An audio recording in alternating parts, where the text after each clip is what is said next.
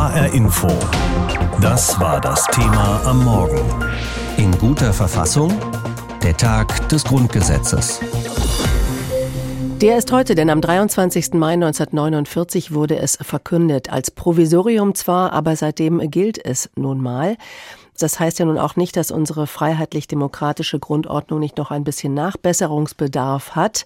Jedes Jahr zum Beispiel untersucht deswegen auch ein Bündnis von Bürger- und Menschenrechtsorganisationen diese Grundordnung im sogenannten Grundrechte-Report.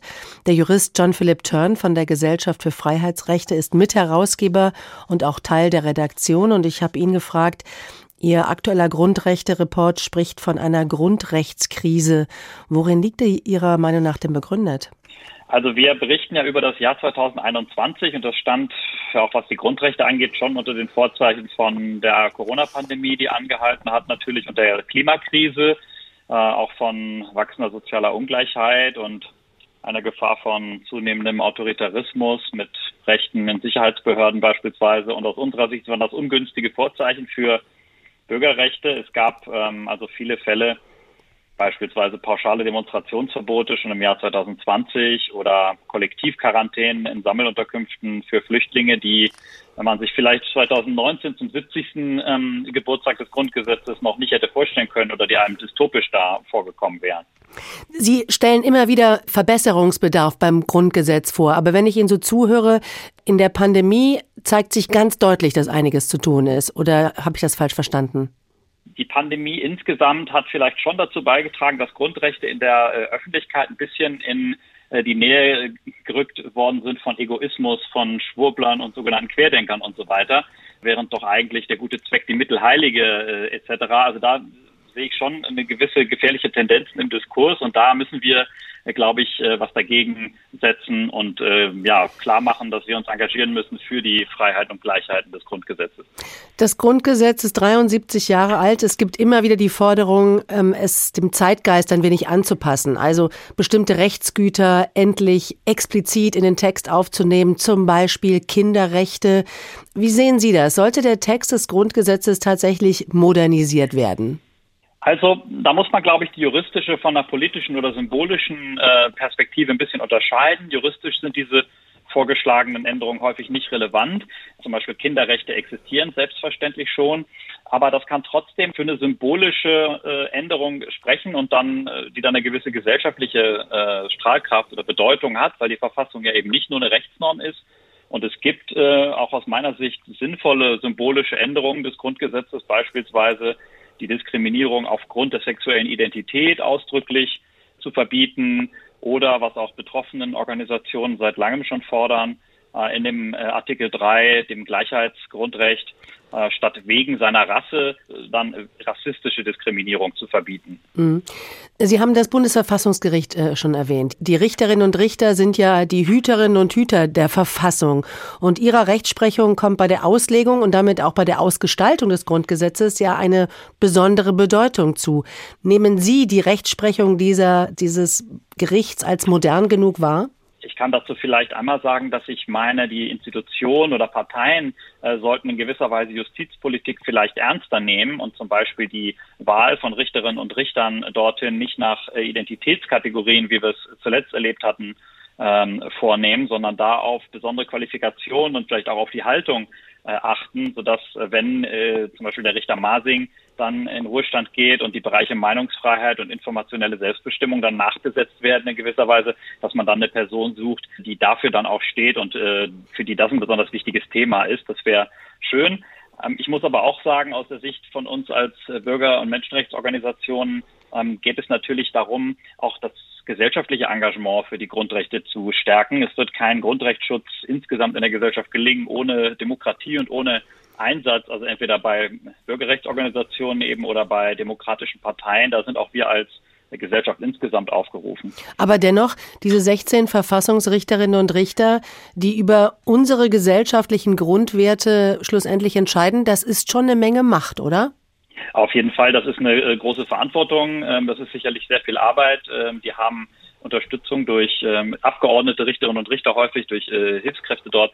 Aber die haben äh, dort einen gewissen Einfluss, aber niemand entscheidet natürlich dort alleine, sondern die sind ja ein Kollegium dann von jeweils acht, sodass ich glaube, dass sie sich auch ganz gut in gewisser Weise gegenseitig äh, austarieren. Trotzdem muss man als Zivilgesellschaft, glaube ich, kritisch auch auf Entscheidungen schauen des Verfassungsgerichts und nicht in so eine Perspektive reinkommen, dass die Verfassung nur das ist, was Karlsruhe sagt. Das Grundgesetz wird 73. Das ist ein stattliches Alter. Was wünschen Sie Ihrem Grundgesetz zum Geburtstag? Ähm, was wünsche ich dem Grundgesetz zum Geburtstag? Dass es in gewisser Weise jung geblieben ist und dass es ähm, viele Menschen findet, die sich äh, dafür einsetzen, dass seine zentralen äh, Entscheidungen für Demokratie, für Rechtsstaatlichkeit, für Sozialstaatlichkeit, äh, für Gleichheit etc., dass die äh, umgesetzt werden in der Gesellschaft. Also dass vielleicht kann man sagen, dass zu seiner Feier viele kommen mögen. Heute vor 73 Jahren veröffentlichte das Bundesgesetzblatt in Bonn am Rhein einen Text, der bis heute die Basis ist all unserer Rechtsnormen, das Grundgesetz. Ein Tag später trat es dann in Kraft. In dem Jahr davor hatte man an dieser provisorischen Verfassung für die neue Bundesrepublik getüftelt. Mann, das ist in diesem Falle wörtlich zu nehmen, waren elf Männer, die sich im August 48 für zwei Wochen auf die wunderschöne Herrenchiemsee-Insel zurückgezogen hatten. Beim Denken und Basteln sollten sie es schön haben. Es heißt, Essen war genug da und jeder Teilnehmer hatte auf Wunsch täglich ein Liter Bier, eine halbe Flasche Wein, drei Zigarren oder zwölf Zigaretten frei. Und so entstand eben der Bauplan für unsere Demokratie. Und so klang damals Bundeskanzler Adenauer. Heute, am 23. Mai, heute wird die Bundesrepublik Deutschland in die Geschichte eintreten. Mit zwei Provisorien, einem Grundgesetz, keiner Verfassung und Bonn als Bundeshauptstadt. Beides nur vorläufig, um die gerade erfolgte deutsche Teilung nicht zu zementieren. Wir hoffen, dass bald der Tag kommen möge, an dem das ganze deutsche Volk unter dieser Fahne wieder vereint sein möge. Fünf Monate später gründet sich die DDR, provisorisch. Das Grundgesetz für den künftigen Weststaat hatte ein Ausschuss von Verfassungsjuristen im August 1948 in nur zwei Wochen auf der bayerischen Insel Herrenchiemsee vorbereitet. Die größten Unterschiede zur Vorgängerin der Weimarer Reichsverfassung, die Grundrechte wurden an den Anfang gestellt, die Menschenwürde gar mit Ewigkeitsgarantie, dann Persönlichkeitsrecht, Religionsfreiheit, Meinungs- und Pressefreiheit, Gleichberechtigung, vor allem die zwischen Mann und Frau. Diesen Artikel hatte fast im Alleingang die Anwältin und SPD-Politikerin Elisabeth Selbert durchgesetzt. Eine der vier Mütter des Grundgesetzes neben 61 Vätern. Sie alle waren geprägt vom Scheitern der Weimarer Republik und der anschließenden Katastrophe, Naziherrschaft und Krieg unter dem Diktator Hitler. Die Konsequenz, der Bundespräsident wurde deutlich entmachtet, der Bundeskanzler gestärkt, die Parteien sollten für Pluralismus sorgen. Das Grundgesetz ist mit 53 Ja-Stimmen gegen 12 Nein-Stimmen angenommen worden. Bayern stimmte dagegen, sah seine Eigenständigkeit in Gefahr. Heute ist das Grundgesetz eine der modernsten Verfassungen der Welt. Es bietet Freiheit, Rechtsstaat, Demokratie, eine offene Gesellschaft. Für Politiker und Juristen aus vielen Ländern eine Blaupause und daher ein Exportschlager. Trotzdem beklagten Kritiker auch immer wieder Dellen und Schrammen. Die Notstandsgesetze 1968, der Asylkompromiss 1993, der große Lauschangriff 1998, die Demokratie in Gefahr, für allzu dreiste Angriffe des Gesetzgebers auf den Kern des Grundgesetzes gibt es ja immer noch das Bundesverfassungsgericht. Wenn der Karlsruher Saaldiener um Aufmerksamkeit bittet, schlägt die Stunde der roten Roben. Sie erklären der Politik und dem Volk, welchen Wert der demokratische Wesensgehalt der Verfassung auch in sich wandelnden Zeiten hat. Vor 73 Jahren wurde das Grundgesetz der Bundesrepublik veröffentlicht. Ein knappes Jahr zuvor hatte man sich im bayerischen Herrenchiemsee getroffen, um es auf den Weg zu bringen. Bernd Wolf berichtete aus unserer Rechtsredaktion. HR Info. Das war das Thema am Morgen. In guter Verfassung? Der Tag des Grundgesetzes.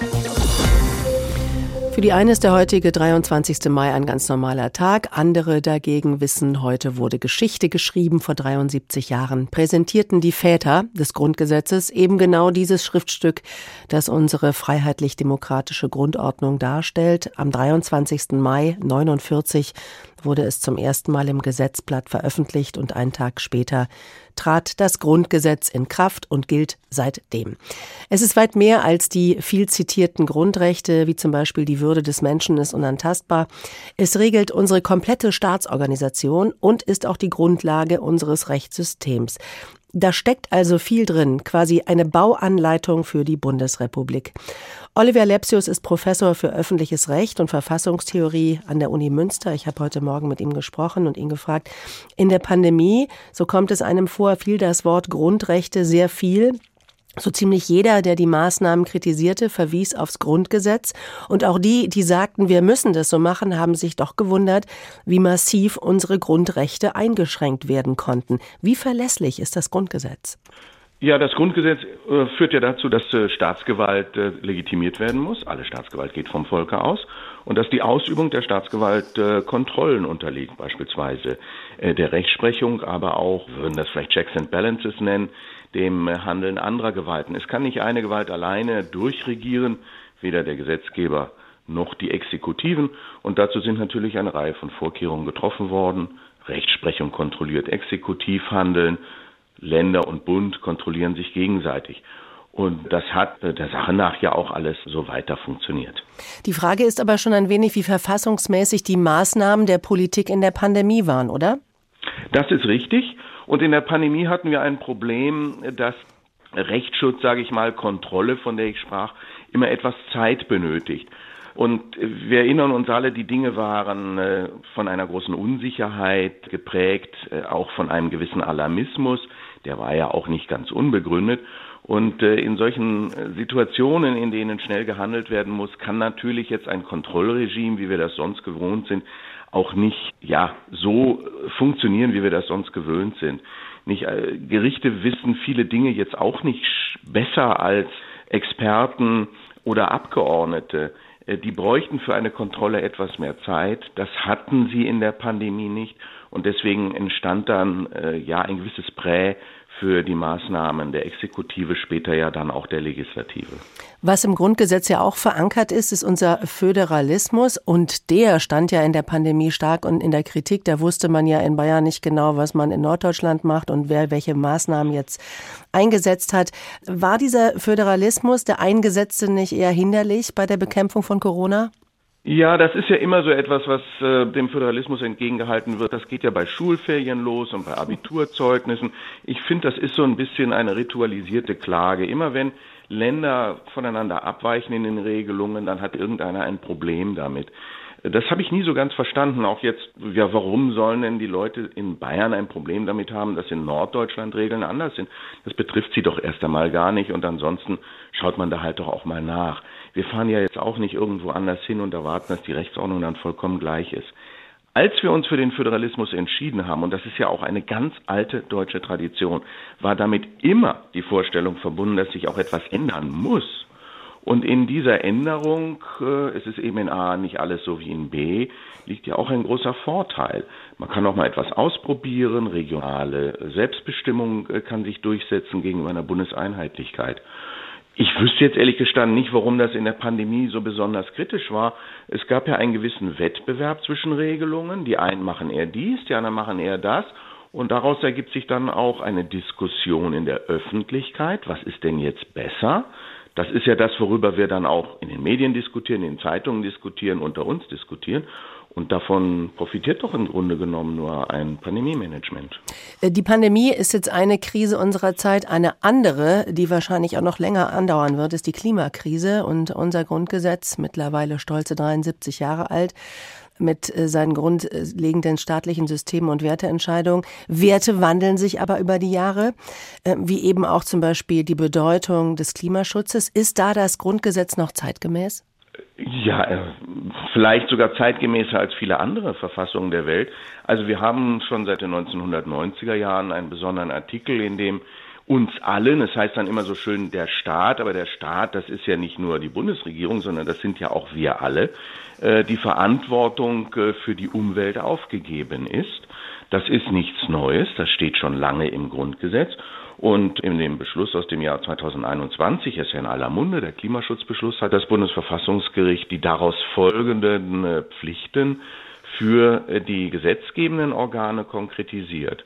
Herr Professor Lebsius, kurz zum Schluss noch. Wir begehen also heute den Tag des Grundgesetzes 2022. Wie stolz sind Sie auf dieses Fundament unserer Rechtsprechung? Also es ist, glaube ich, eine Verfassung, um die uns viele in der Welt beneiden. Daran hat sich auch wenig geändert. Das Grundgesetz bleibt jung durch Interpretation, das ist ganz klar. Äh, natürlich auch durch Textänderungen. Ich sprach etwa gerade von äh, der Einfügung des äh, Umweltschutzes, aber im Wesentlichen durch Interpretation. Das ist eine wesentliche Aufgabe des Bundesverfassungsgerichts, aber es ist natürlich eine Aufgabe, an der wir alle mitwirken. Wir als Bürger interpretieren die Verfassung ja auch, etwa indem wir Freiheitsrechte wahrnehmen Insofern kann man sagen, in Corona-Zeiten, weil Sie vorhin darauf zu sprechen kam, haben die Bürger mehr Grundgesetze wahrgenommen, als die Politik vielleicht äh, uns zugestehen wollte. Das sind ja auch alles Formen gelebter Verfassung. Insofern finde ich, ist das auch eine relativ junge Verfassung, weil wir sie alle gemeinsam zu einer zeitgemäßen und jungen Verfassung machen, indem wir sie leben. HR Info. Das Thema. Wer es hört, hat mehr zu sagen.